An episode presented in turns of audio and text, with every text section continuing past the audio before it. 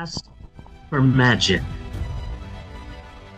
We come to the Pope on Film podcast to laugh, to cry, to care, because we need that. All of us. That indescribable feeling we get, which I'm describing literally right now. So how describable are we talking about here? That indescribable feeling we get when the Liz a Day theme song begins to play and we go somewhere we've never been before. Not just entertained, but somehow reborn.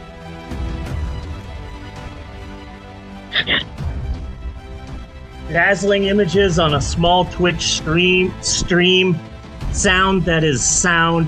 Somehow, Amaland horse erotica feels good in a podcast like this. Bunny Williams feels like the stoned parts of us, and May Lynn feels perfect and powerful, because here they are. The Pope on Film podcast. We make movies better.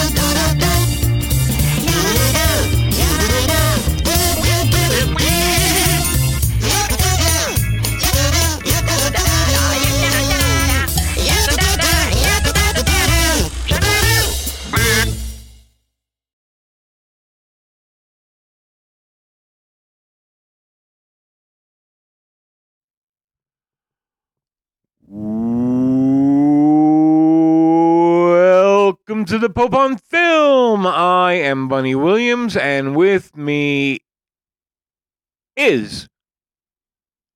I am the Pope in question. My name is Reverend May Lynn. I am the founder of the Church of Ed Wood, which is an actual thing worth a Google. This is episode 468 of the podcast. Yes, Little Lebowski, Urban Achievers. I'm proud we are of all of that. We got a pretty good show. We've got a movie. Our movie this week is the 2022 Shudder Original. Just the fact Shudder Original, whenever I hear that phrase, doesn't give me the most confidence. No. That I'm going to watch something wonderful or even good, but this week's movie is the 2022 Shudder Original, Christmas Bloody Christmas, which, for a movie about a robotic Santa that goes crazy and starts killing people, is pretty good. Oh, no. I mean, for what it is, which is a robotic Santa goes nuts and kills people, I mean, it could have been shittier. It could have been shittier, yes. But I am going to save my thoughts for later when we actually get into the movie. But there's a Cher controversy that she was lip-syncing at the Thanksgiving Day Parade. Doesn't everybody fucking lip sync at the goddamn Thanksgiving Day Parade? Isn't that part of the parade? Everybody lip syncs at the Thanksgiving Day Parade. What? Yeah. That's a bit ridiculous. Yeah. Everybody lip syncs at the Thanksgiving Day Parade. But okay, that's freaking weird. I mean, if we're going to have a Cher controversy, then let's have it over. Look, Cher, you're old. You're not fooling anybody. Okay? Let's have that controversy. But lip-syncing at the Thanksgiving Day Parade, no. The thing that was fascinating to me about the Macy's Thanksgiving Day Parade this year was they had some celebrities in the front row watching that the hosts made a point to not comment on because they currently have nothing on NBC worth promoting. Oh, still though, that's just cold. But like, you mean to tell me that you're standing there hosting the Macy's Thanksgiving Day Parade and talking about the wonderful floats and all of the celebrities, and you're not going to mention the fact that fucking Bob Odenkirk is right behind you? Yeah. In a fucking Yankees hat? Watching the Macy's? We're just not going to talk about the fact that Better Call Saul is right behind you? That's weird to me. And then later, the thing about Cher was like, I'm watching Cher, and it's like, okay, Cher. I'm watching Cher. That's fine. But then, right before she finishes, they cut to the audience, and it's Flavor Flav. And then they cut right back to Cher singing, and it's like, no, wait a second. Can we go back to fucking Flavor Flav for a second? He's at the Macy's parade. Who is he there with? Why? And he was even wearing the one of them big fucking clocks. I was blown away by this. Yeah. So I tweeted like, hey, Macy's Thanksgiving Day Parade, please cut back to Flavor Flav. What's he doing in the audience? And he like tweeted at me. Flavor Flav tweeted at you? Yeah. He tweeted back like, I'm here to let these suckers know, or something like that. But yeah, Flavor Flav tweeted at me while he's freezing at the Macy's parade. He got his phone out and tweeted at me because really? I saw him while he was at the parade. Okay, that's pretty fucking awesome. Yeah, mm-hmm. Yeah, isn't that neat? Flavor Flav tweeted at me. I thought it was kind of cool. Oh, you! I cannot believe you. I am legitimately hurt. I'm sorry, I feel attacked. I feel attacked. Okay. You know, this aggression against Flavor Flav will not stand, man. I don't know who it is. Rapper wears a big clock around his chest, like an alarm clock. He's the hype man for Public Enemy. He taught us that 911 is, in fact, a joke. What about his reality show, Flavor of Love? Yeah. I can't believe this. I cannot believe this. Our top story this episode of the podcast, Jeannie doesn't know who Flavor Flav is. We will be focusing on this one thing for the rest of the show.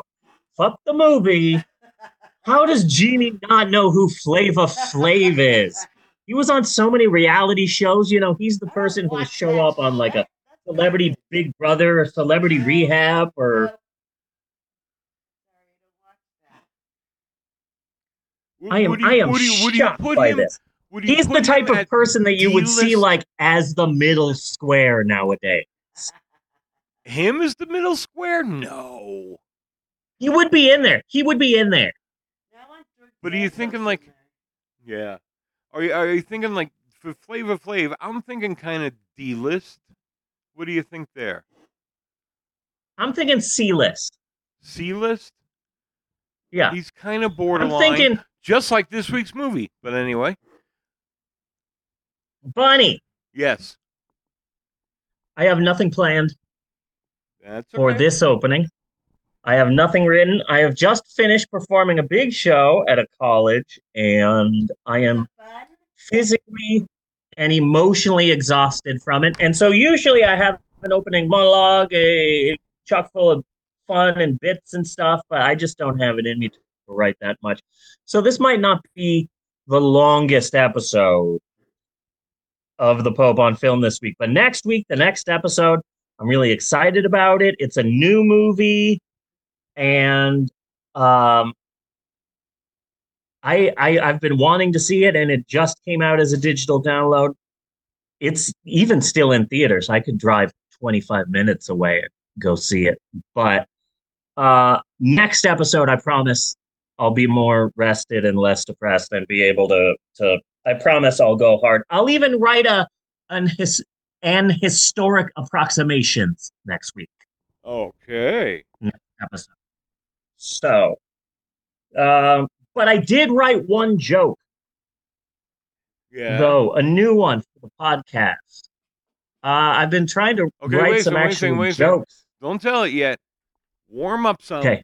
Warm up. Do you need warm up? Warm up. She's going to tell a new joke. Warm up. Oh, well, we're like stretching. Yeah, we got to get limber. I thought we were acting like chickens. No, we got to get limber for her new joke. Okay, ready?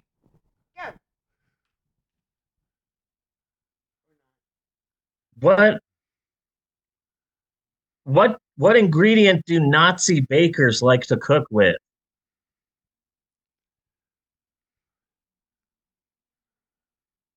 White flour! White flour!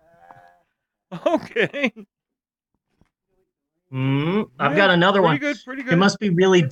Thank you. I've got another one. It must be really difficult being a child of a cable installer. Oh, son, you hurt yourself? Okay, let me help you. How about Thursday between the hours of 8 a.m. and 8 p.m.? Yes. You don't have to go to school. Just stay and wait. And at some point in time, I'll show up to help you. And then he doesn't. And this one isn't a joke, but I just wanted to mention it. So a few nights ago, I got really high, and I came across a movie poster for a Tom Hanks film that I've definitely never seen. It's a 1986 drama called Every Time We Say Goodbye. Have you ever seen this movie? You probably posted it. It doesn't ring a bell. Okay. It's called Every Time We Say Goodbye. It's set in like World War II, but the tagline of the film is, in a time and a world of impossible love, he would accept nothing less than everything. What the fuck does this mean? I am so confused. I'm used to in a world, I bet that they could just do in a world of impossible love, but no, in a time and a world of impossible love, he would accept nothing less than everything. What the fuck does that mean, and why should that one bizarre-ass sentence make me want to see the 1986 drama Every Time We Say Goodbye? And who was it in it with him? Somebody unexpected was in it with him. I forget who, though. No, hold on. Somebody, I'm thinking like somebody way over Tom Hanks's pay grade at that time. Like Meryl Streep. See, the thing is that no, Benedict Taylor? Who the fuck is Benedict Taylor? I have no idea. Okay. The thing is that it's a movie that's set in Jerusalem, and so it's Tom Hanks, Benedict Taylor, and all of these foreign actors that I've never heard of. So he stars in the film with Gia Almagor, Moshi Ivgi, Jacques Cohen, and Moni Mashanov. Got the money. Yeah, so I have no freaking idea what this is. It looks horrible. I'm not going to watch it, but what the hell does that mean? It's been bugging me for quite a while. And what year was it? Where was he in his career? What year was it again? It was 86. 86. Wow. So I feel like it's just starting-ish, you know? Yeah, we have not hit the string of rom-coms yet. Yeah. He probably didn't even know who the hell Meg Ryan was yet. 86. So he would have done Mazes and Monsters. It was right after Splash and Man make up One for. Red Shoe, but it was before Money Pit and Dragnet. Okay. Yeah. Okay, here's what it's about. A Protestant World War II pilot and a Jewish girl fall in love in Jerusalem, even though their diverse backgrounds threaten to pull them apart. Okay. According to... Oh, that can't be right. Hold on a second. Wait, that can't be right. This movie made $278,000 at the box office worldwide. Wow. Every Time We Say Goodbye was considered to be the most expensive Israeli film of all. At the time, it cost $3.7 million to make. However, the film was a major box office bomb with worldwide grosses of only $278,623, and to this day, it remains the lowest-grossing theatrically released film starring Tom Hanks. Wow. In a time in a world. Yeah, but that tagline has been bugging the shit out of me. In a time and a world of impossible love, he would accept nothing less than anything. What the hell does that even mean? It makes no sense, and it pisses me off. It's sending me into a rage. So this was an Israeli movie. Yeah. Yeah, look at that fucking cast. Yeah, a bunch of people I've never heard of. Well, you know. How many Israeli movies really bring in a box office? I mean, so far they haven't had their breakout hit. So far, Israel have yet to have their receptivity. Yeah. Yeah. Which is the ultimate sign of a massive. So now, having looked at it, I'm not too terribly shocked that it was not the major hit. And yet, it is astounding to me that here in the year of our Lord 2023, there are Tom Hanks movies that are obscure. You know, because everybody loves and is obsessed with Tom Hanks, and now Tom Hanks makes a movie, and well, never mind, because nobody saw Pinocchio. That movie was shit. But, like, do you hear what I'm saying? It's shocking to me that, like, there are Tom Hanks movies people don't know about. Yeah. But see, now that I looked it up on IMDb and I had a look at it, how can you expect this to make any money? I mean, literally, you sat back with what sounds like is supposed to be an emotionally charged drama. And for your lead, you get the bosom buddies guy. Because that's all he was then. Bunny, you are lucky that it is Christmas. Otherwise, we'd do this stupid-ass movie in the next episode. Yeah. But we are not going to. Because it's Christmas. Hi, Eleanor. Hey, please don't get into the camera, especially with your bloody nose. We don't want to get a stripe because you're bleeding from your nasal passage. I don't want to show blood on the channel, and you have a bloody nose right now. I would bet you that one's not even on Tom Hanks's resume. I think that's a.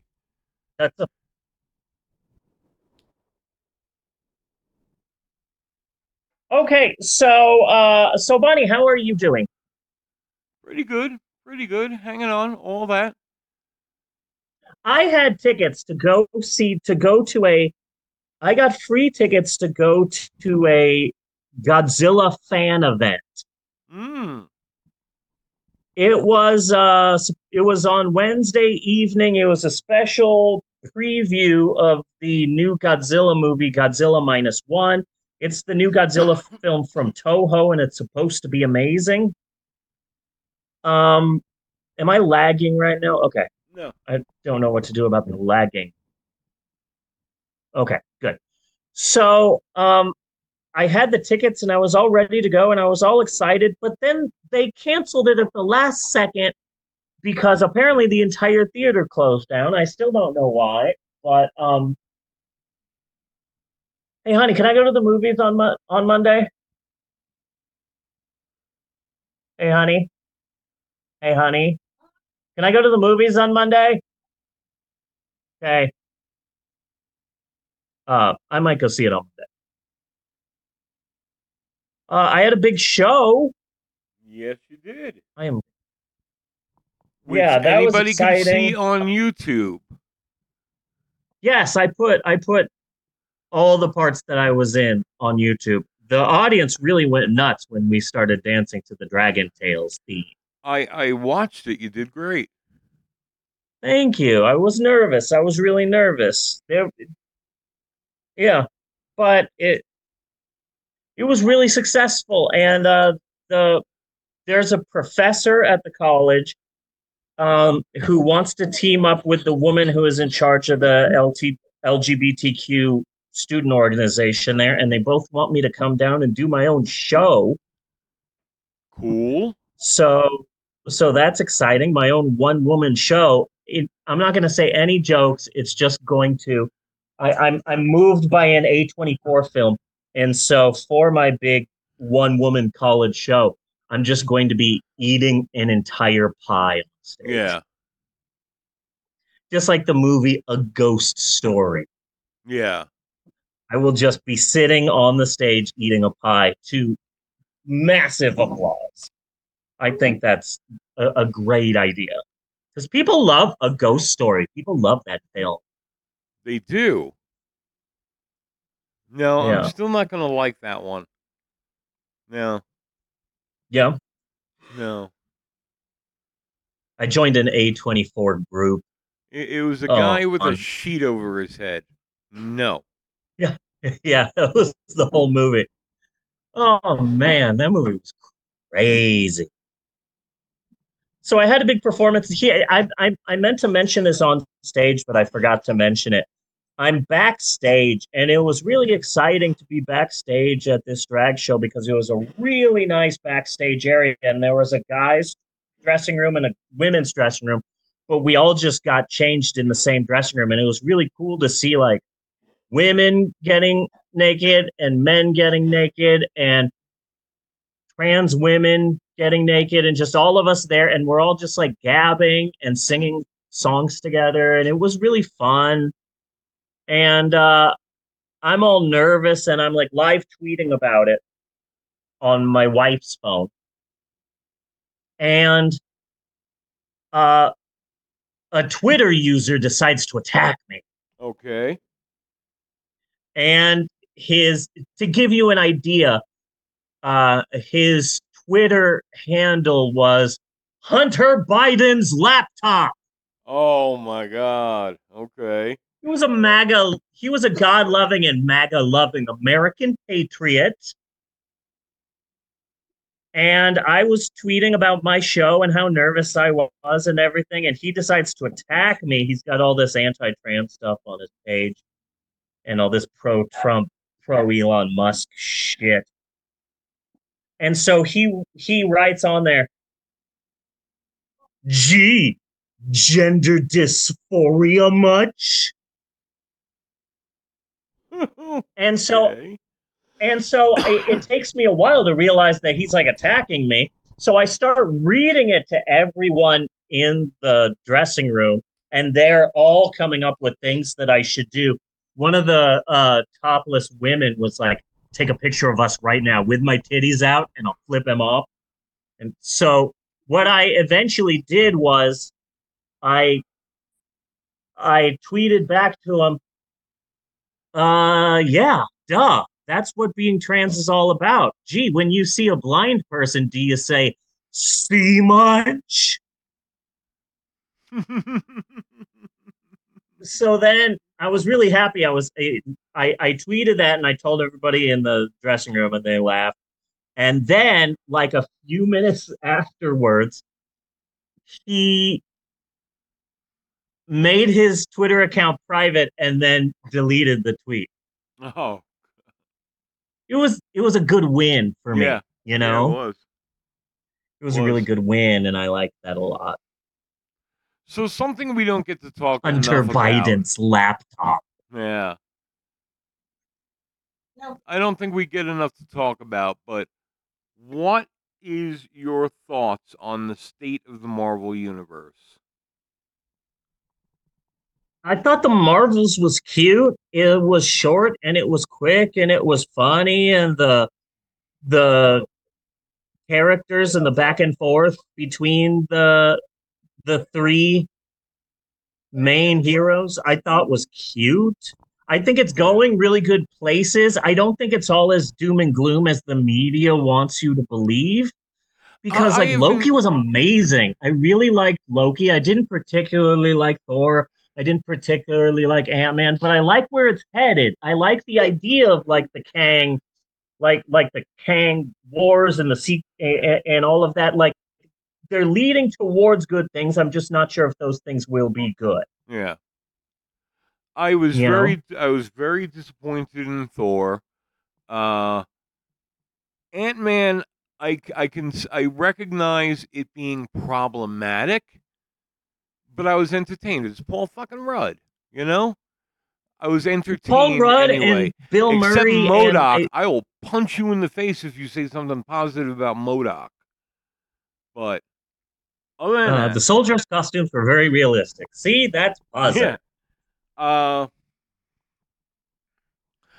But I've been hearing a lot it's good. Marvel's is good, you know, but it's just getting a backlash of hate because now everybody wants Marvel to tank. Yeah, and they hate Brie Larson for God knows what reasons. They've been after her since she started as as Captain Marvel.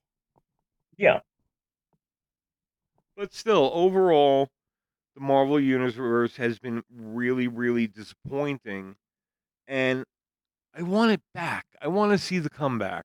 You know. I want to see season them get 2 back of Loki is amazing. Again. I want to have something to be excited about again.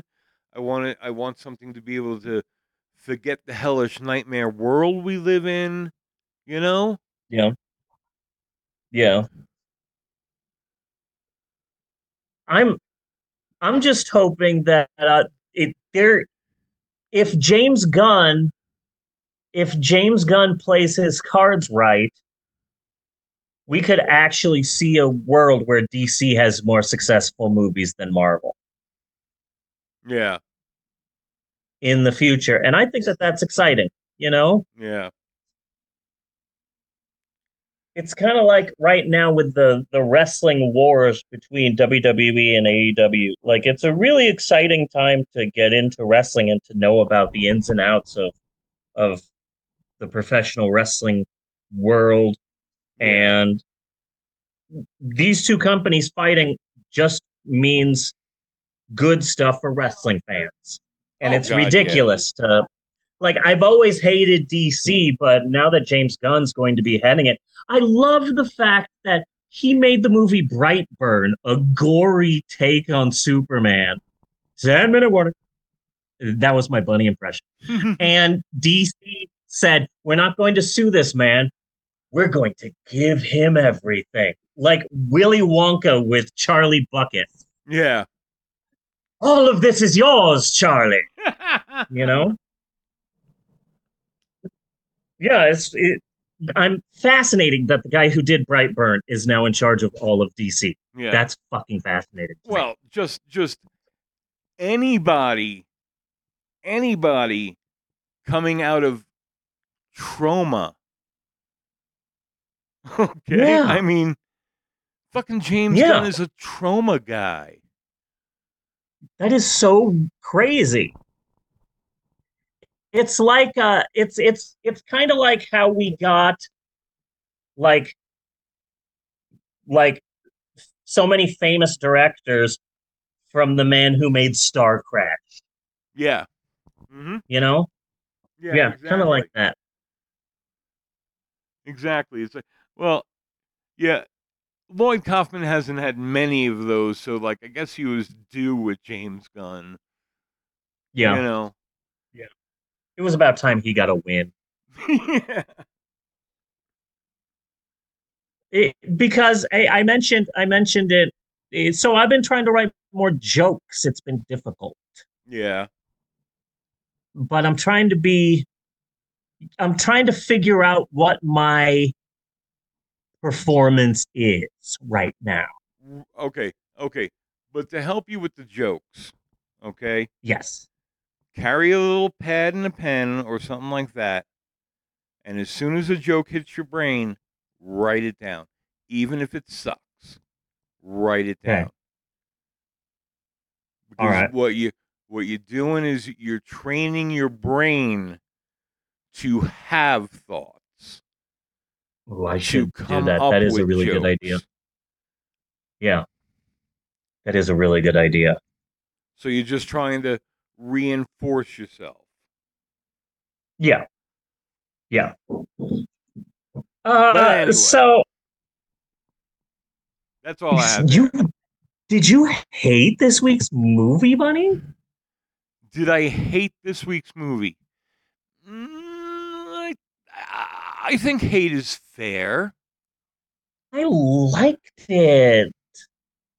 I liked it. It had a good female protagonist. We'll get there. I liked the dialogue that she had, especially with the guy, Robbie, who didn't need to die. I really liked her. I fell in love with her. She reminded me of a few exes of mine, actually. We'll get to it in the second half. Yes. So let's move into the second half. Yeah, a little teaser for our discussion. All right. So, yes, let's move now to our... Did you see someone from Mystery Science Theater in this movie? Not that I noticed. Okay. We'll talk about that. And someone from ER is in this week's movie. Yeah. We'll be talking about that later, too. Okay, so let's move on to our big halftime break show, because I got nothing else. Oh, okay. I got a pee anyway. Do you have anything? Nah. What did you say? I said I got a pee anyway. Okay, cool. Yeah. So we will be right back with more of the Pope on Film after this. Do do do do do do do do do do do do do do do do skitty papa doo wow and break. Say break.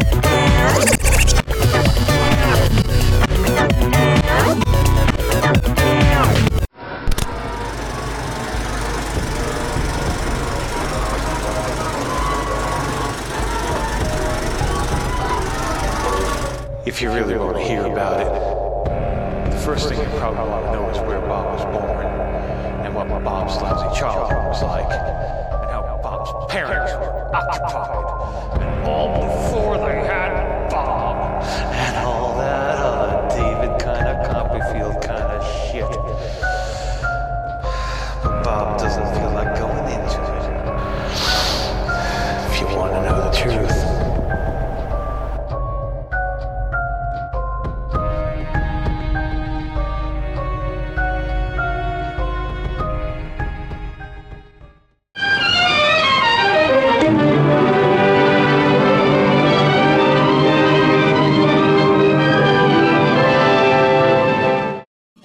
outside, they seemed like the perfect Hollywood couple.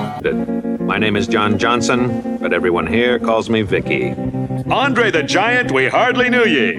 What's up, y'all? Bill McNeil saying there's a party all up in here and you need to get with the flow. Oh, yeah, Rocket Fuel Malt Liquor's got the heavy power, whether you got the ERs to riff it up to some fat booty beats, or just chill with the honeys. So get on the rocket and see the stars. Rocket Fuel Malt Liquor. Damn!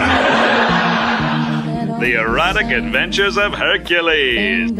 Close it up, close it up, close it up. You don't scare me. I got chunks of guys like you in my stool. Now this is something the other tour guides won't tell you. Seasons came and changed the time. The murder of Phil Hartman. Dig your own grave and save. Have you ever heard the expression, when life gives you lemons, make lemonade, and then toss it in the face of the person who gave you the lemons until they give you the oranges you asked for in the first place? I shot you. In this particular cell block, Machine Gun Kelly had what we call in the prison system a bitch. And one night, in a jealous rage, Kelly took a makeshift knife, or shiv, and cut out the bitch's eyes.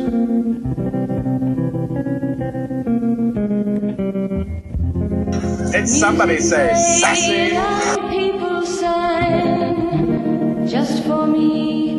This way to the cafeteria. Shem Powered, today we mourn a stooge. Bryn pointed the gun at Phil and fired 3 shots.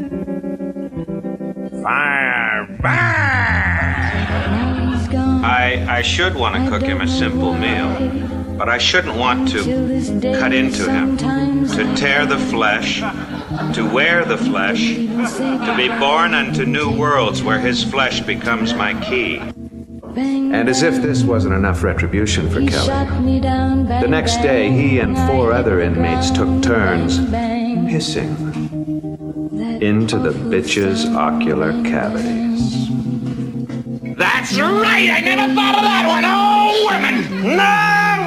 No, women! Women! Women! Dame! Women!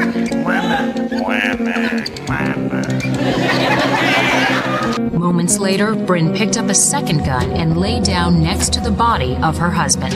She held the weapon to her own head and pulled the trigger.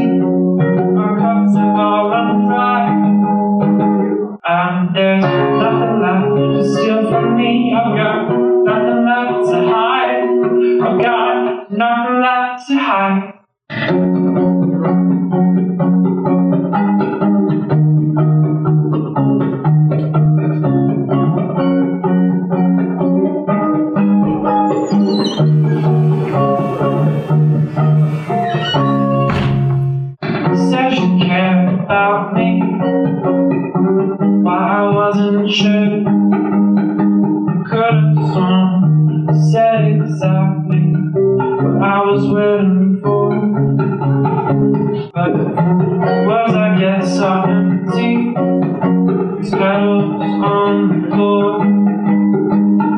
love me, forget me, love just. Don't you close that door on me. Not so much I'm selfish, I'm just thinking of myself. You, but if I haven't got a single friend to speak of, at least I've got my cat. And now every time I see you, it makes you wanna cry. We get broken, crashing from the sky, and now all of us are empty. Our hearts are dry. There's nothing left to steal from me. I've got nothing left to hide. I've got nothing left to hide. Thank you.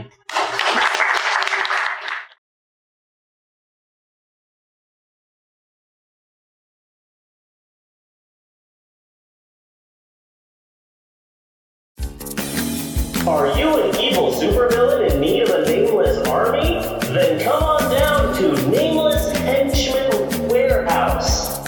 We are North America's leading supplier of nameless, characterless thugs who all somehow know Kung Fu. Plus, since they're characterless, it doesn't matter when they die in battle, and that is the Nameless Henchman Warehouse guarantee.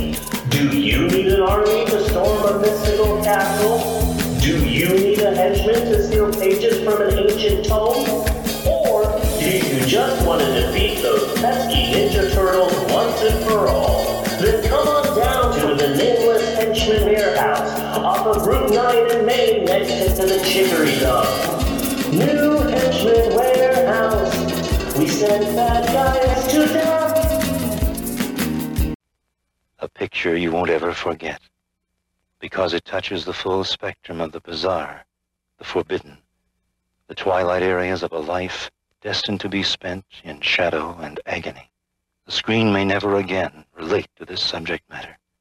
It will certainly never again approach this treatment. Oh, you know all about them, huh? You don't even know their names. Now get them out of here. Look, Paul, why don't you just go on to bed or something? I promised to have them out of here first thing in the morning. But I'm not taking them back on that road this time of night. Do they? I don't want to be unreasonable. But you know what happens to you when you get around women. And it must never happen again. It ain't gonna happen, Paul. I'm gonna go fix them something to eat, and then I'll show them to their rooms.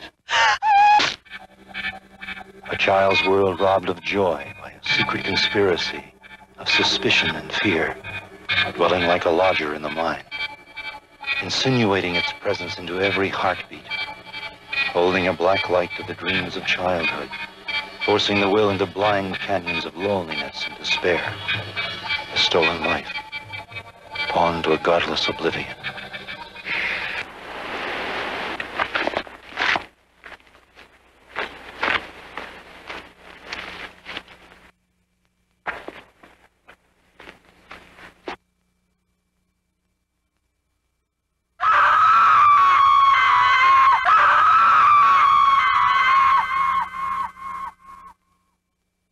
The only ones left to mourn, the last witnesses to the execution, suspended in time by a puppeteer with blood on his hands, little broken dolls that go on dancing after the music has stopped. 3. Judge me by my size, do you? My penis you have not seen. Huge it is. Yes. Suck it, you will. The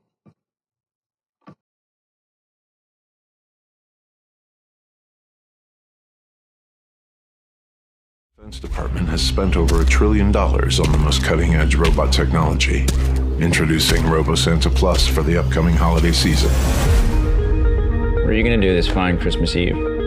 I was potentially gonna go meet up with a dude. I've blown him off twice already, so. Come on, get a drink with your old pal, Robbie. What's up with you two? Just grabbing a drink. I talked her out of some Tinder trash. You didn't talk me out of anything. To Christmas! To Christmas! Bah humbug. Ho, ho, ho! animatronic state-of-the-art Santa Claus, featured at our own TW Bonkers, is now the subject of an international recall.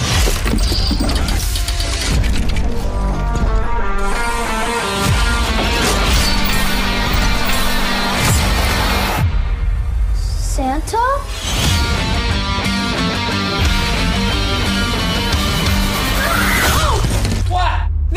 Killed the kid next door! Oh, shit! Ah!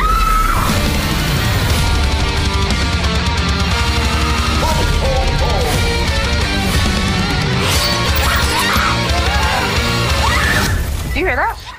Hear what?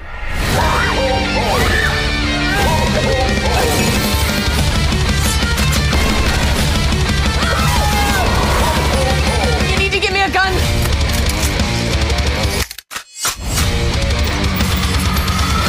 What is that? It's him. Oh, Santa Claus? Yeah, it's fucking Santa Claus.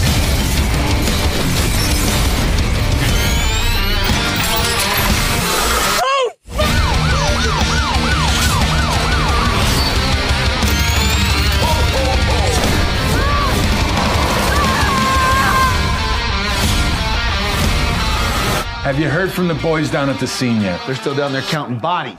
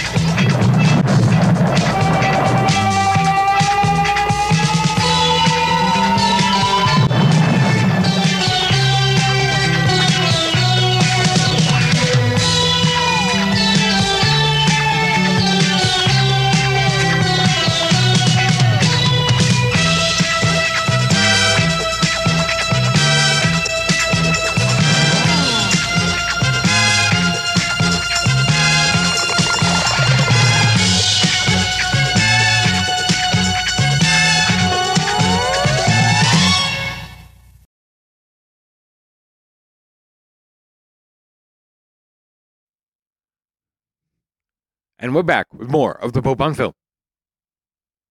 That was quick. that's how you're bringing us in now. At least for today. So funny. Okay. It's time, Bunny. It is time. It is time. Yeah. Yes, Bunny, my friend. It is time once again for all of us here at the Popon Film Podcast to electric slide our way into the second half of our really big shoe. And it is said second half wherein we finally and eventually get around to discussing our all new extra strength. Side effects include eye rolls and cussing. Movie of the week. And this week we turn on Shudder to watch a dumb slasher film about killer robots. Why? Because the birth of our Lord and Savior, Jesus Christ. That's why. Mm-hmm. Let's not forget that Jesus is the reason for the season. You know what I'd like to have seen in this week's movie?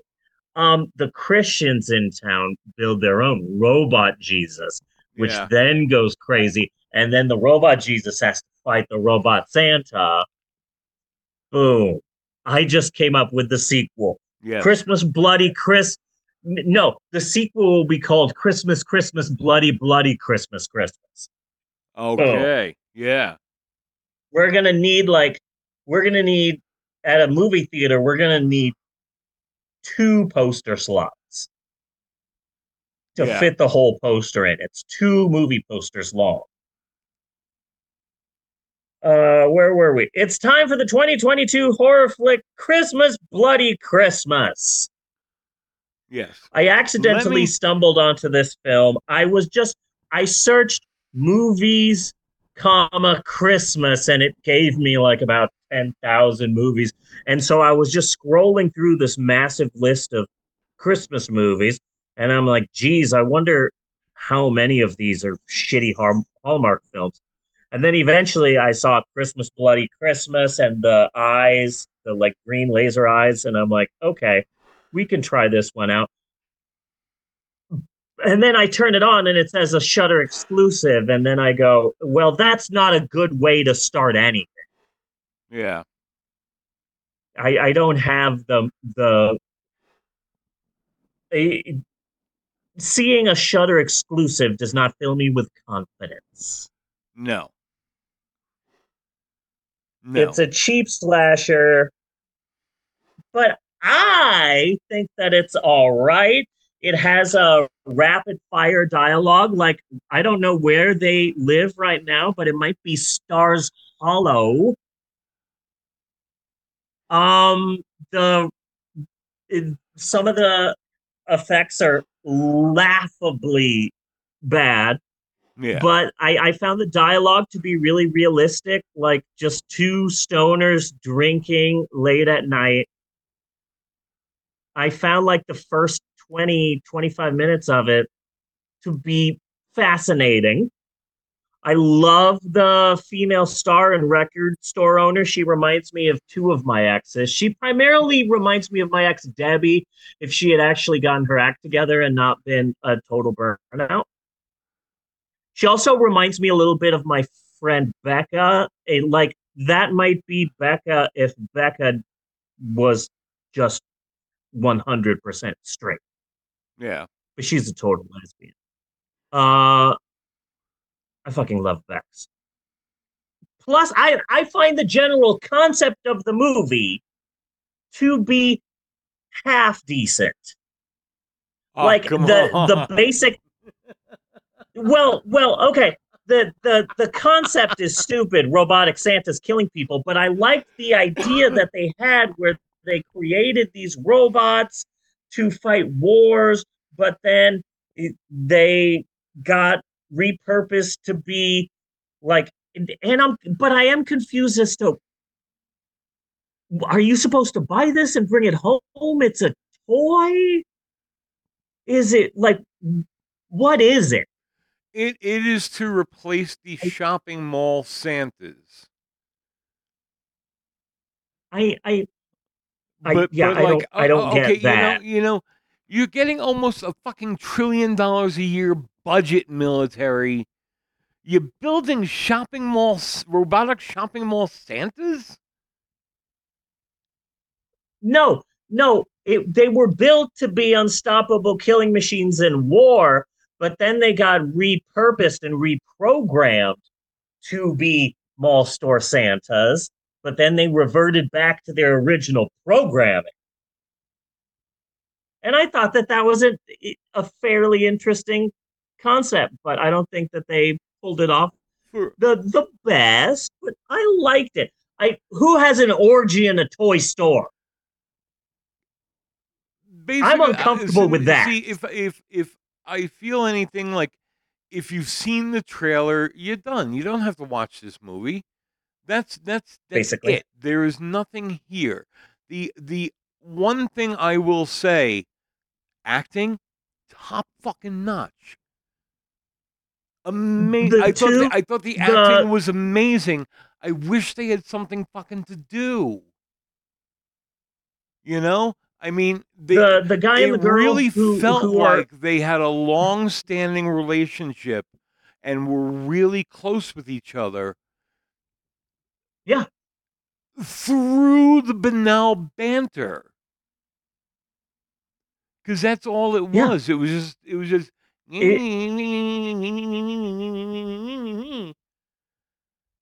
Excellently done. You know? I wouldn't be surprised if all of that dialogue was just ad-lib. What? Or a good portion of it. I wouldn't be surprised if a good portion of the dialogue was ad-lib. I wouldn't be surprised either.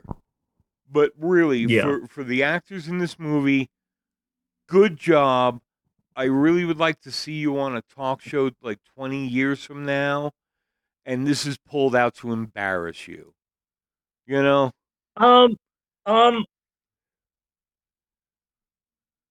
Jonah Ray from Netflix's semi-failed MST3K reboot was the guy with the glasses eating ass in the toy store. He was the first to die. Yeah. Yeah. So he was in this. And this was who? And a guy. The guy in the toy store who got killed Mr. first. Science Theater. Yeah, that was Jonah Ray Rodriguez. Back. The guy who got it in the back with the axe. Yeah. Yeah. Yeah. Yeah. That was Jonah Ray Rodriguez. Okay. Now look at the picture that I sent you in your messenger. Yes. Bunny. Santa he looks like is the guy played who by Derek Chauvin. What'd you say? He looks like the guy who stabbed Derek Chauvin. Oh, yeah, he does. Santa in this week's movie, Christmas Bloody Christmas, is played by character actor Abraham Ben Rudy. He was the big gay nurse in ER. He was the tall, big guy on the show Parker Lewis Can't Lose. He was also in Twister and The Belko Experiment. And he was a bouncer in a little movie called I Woke Up Early the Day I Died. Nice. So there's an Ed Wood connection to Christmas Bloody Christmas. Yes, there is. And just wanted to point that out. It looked like they were going out of their way to not have a story. There was very little story, but I liked the chemistry between the two actors, the actor and the actress who were right in the middle of everything. I loved them together. I liked the chemistry, but what they were saying was just grounding me into the ground with boredom. I was like, very moved by the dialogue. Forever before anything else happened. It went on for a good half hour. I was very moved by the dialogue in this film. I think that it is unforgivable to defend the films Pet Cemetery 2 and Blair Witch Book of Shadows. Those are not films that should be defended. Hellraiser Bloodline, get out of town! Yeah. You are deported for saying something like that. Disgusting. Yeah, no, I just found that really fucking boring because it has nothing to do with anything. I mean, yeah, you could put some of that in, but like, yeah, you gotta, can we have a story? I mean, like, that's it. Robot Santa goes nuts, starts killing people. Yeah, and fun little fact, the movie was filmed entirely in Placerville, California. Okay. That's a suburb of Sacramento. Yeah. So I've been to Placerville many times before. The performance that I did on Thursday was in Ada, Oklahoma, and we're trying to find the big, huge, massive theater that's there. And as we're driving around, we end up driving down, Central Avenue, Main Street in downtown Ada, Oklahoma. And the first thing that ran through my mind was, damn, this movie is waiting for a slasher to be filmed here. I can already see the gruff detective with a drinking problem who doesn't believe these teens and their crazy story about a man in the woods killing people. Yeah. Yeah. So then when I saw this film, I'm like, yeah, this is pretty much the film that that I already saw in my mind's eye or whatever. Yeah. Bunny. So two people do it in a toy store in this film. I thought we'd play a fun little game. Okay. Pop quiz. No. Inappropriate. Go. No, inappropriate. Go, leave, go away. I was about to say something and you ran in and you totally harshed my buzz. Okay.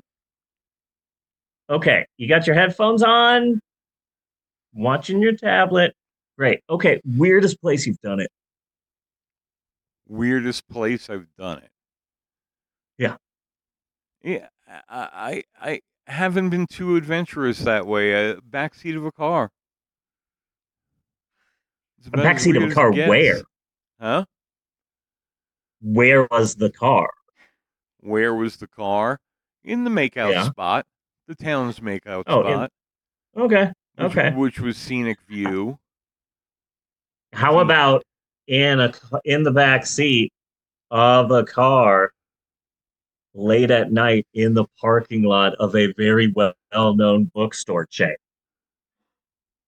Not bad. Not bad.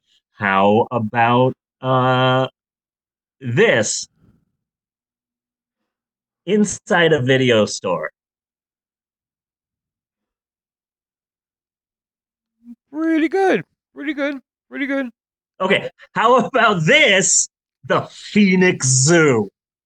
Oh, no. That's a good one. One of my exes and I decided to go like on a random Tuesday to the Phoenix Zoo because they're open all the time. So we went there, and it just so happened that like we were one of the few people at the zoo. There were no field trips. There were no birthdays. It was a school session, and it was just pretty much the two of us, and then we went and played. And let's face facts. Zebras are hot as fuck. Yeah, we had sex inside of a hollow fake tree. Ah. It was wonderful. So, yay. I win that game. Hooray! Were there cookies in that hollow tree? No. Wasn't elf there were no involved. Elves. Yeah. So this is a 2022 movie, a Shudder original. I'm shocked that Shudder's still around. Just going to come out and say it. I don't know anyone who uses it. I don't know. Like, you know? I hear it get brought up here and there, so I think they're doing pretty okay. Yeah, I'm surprised that they're still around, but I don't particularly care for them. This film was written and directed by an Alan Moore-looking motherfucker named Joe Begos. What did you say? I said they did good with Psycho Gorman. They did do good with Psycho Gorman, and they purchased the rights to Skinamarink, which is something that needs to be lead. Yeah.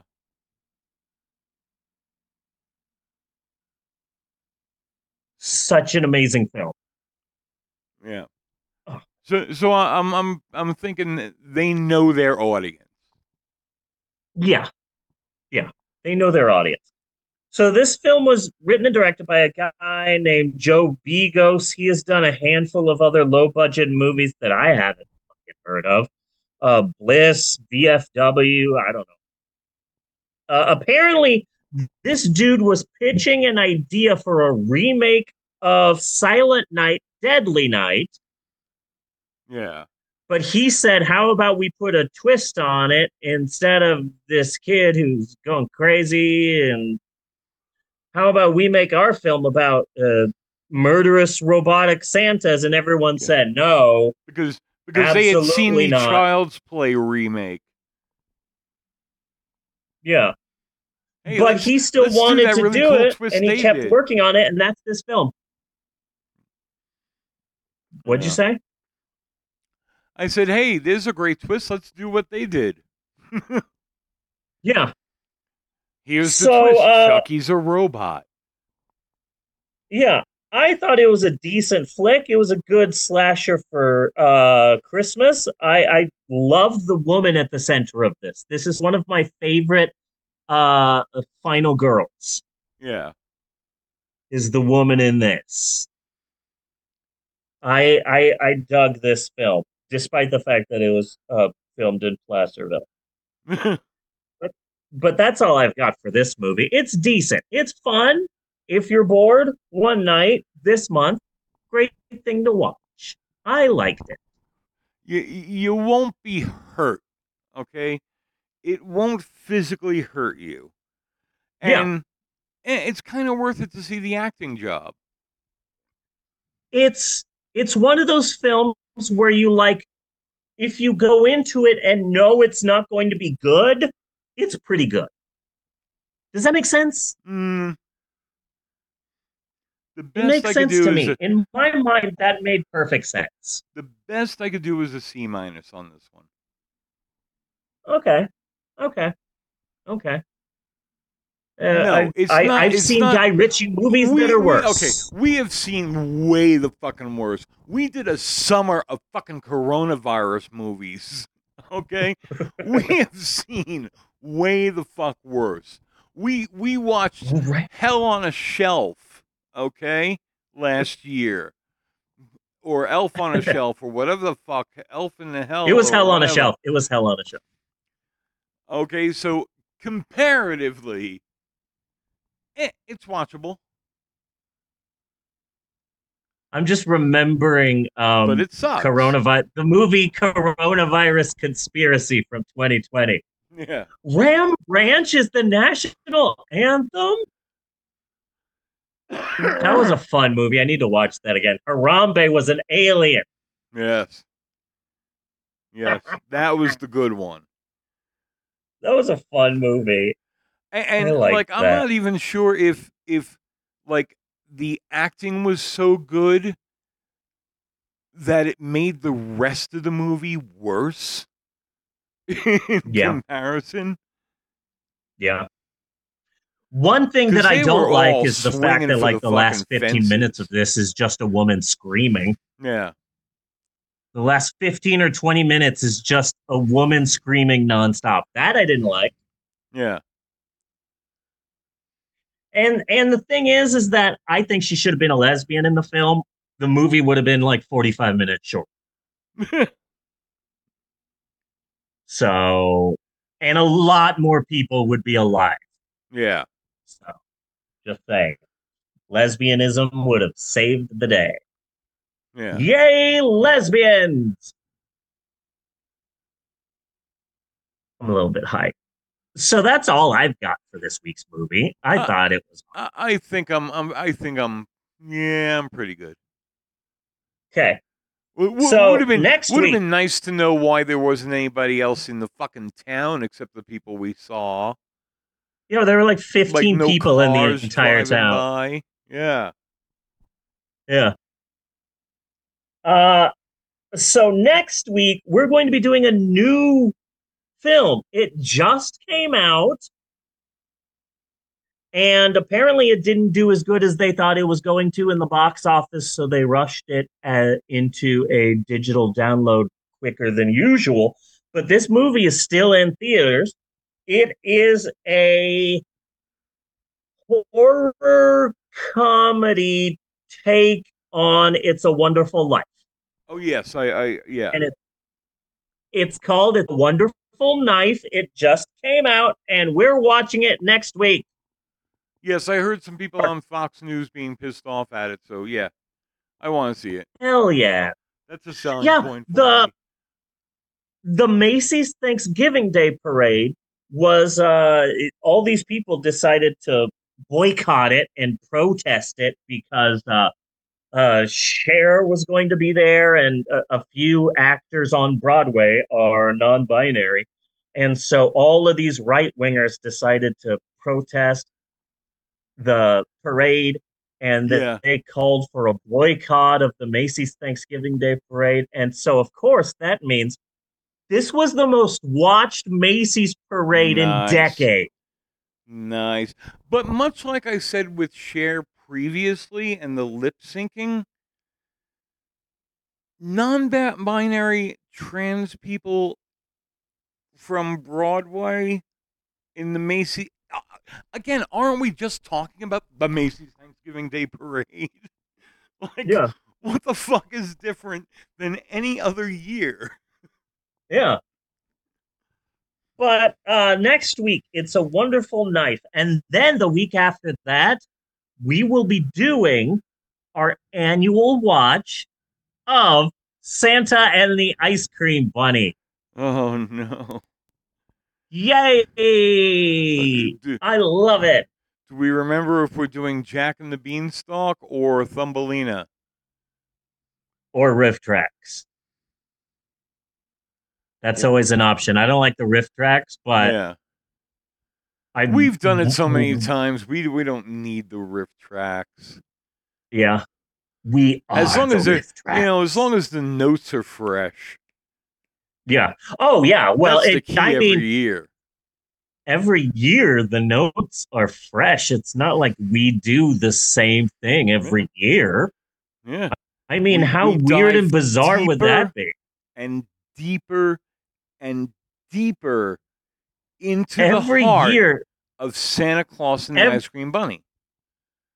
Even though we do the same Christmas movie every year, that doesn't mean we say the same thing every year. We keep it new and different and fresh every year. And why would someone lie about that? It's not like you're going to go back and listen to a bunch of different episodes and see if we're lying or not. So there's no point in even bringing it up.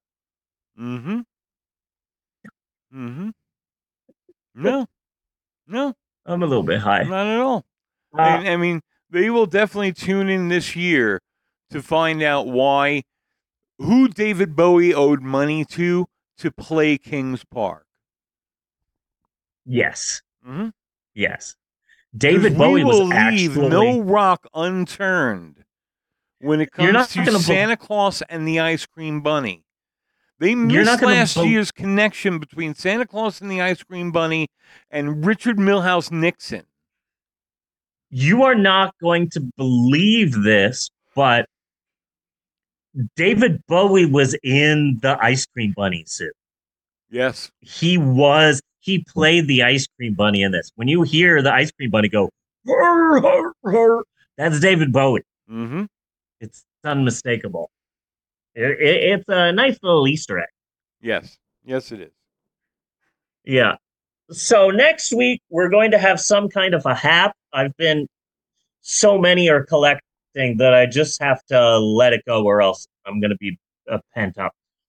And plus, next week, we're discussing the new film, It's a Wonderful Knife. That's next week. But now that I'm looking back at this week, such a whirlwind of emotions, the highs, the lows, the ups, the downs. You farted a little, and I just cried for most of it. It was a very moving and emotional experience, one that I will always forget and never remember. I think that this has been a pretty good episode of the podcast. This has been a damn good episode. Okay, good. I felt the same way, but I didn't want to sort of, step on any toes, because I feel like you're the one who makes that distinction and not me. But yes, I concur with your assessment, good sir. So until next week, I am Bunny Williams. And I am Reverend May Lynn, and on behalf of Natasha and Jeannie, who's never heard of Flavor Flav, just so I still can't believe that. Who's never heard of Flavor Flav? Hey, Jeannie, have you ever heard of Flavor Flav before? Nope. I can't believe that. That just blows my mind. But again, next episode, we will be talking about nothing but this. Yes. So does she think that 911 is serious? Because 911 is a joke. Flavor Flav taught us that. He also taught us that clocks could be wardrobes. Yes. We learned from him. Yes. Mm-hmm. But on behalf of everybody, I just want to say thanks for listening, and we will see you next week, you godless heathens. And then if Q, my 18-year-old, were awake, they would come in and say, and you douchewaffles and poopy toots. And then they leave. And then Maxwell, my 12-year-old, would come in, and he would feel jealous at Q for getting to say something at the end. So he would want to say something as well, but he wouldn't know what to say. So he would go, and you Pop-Tarts, whatever he thinks of. And then he walks away. And then Eleanor is now super jealous that the two of them have said something. And now she has to say something. And then she does. And then I sing, okay, one of them has shown up. Breaking news. Oh. And we will see you next week, you godless heathens. I think they're coming.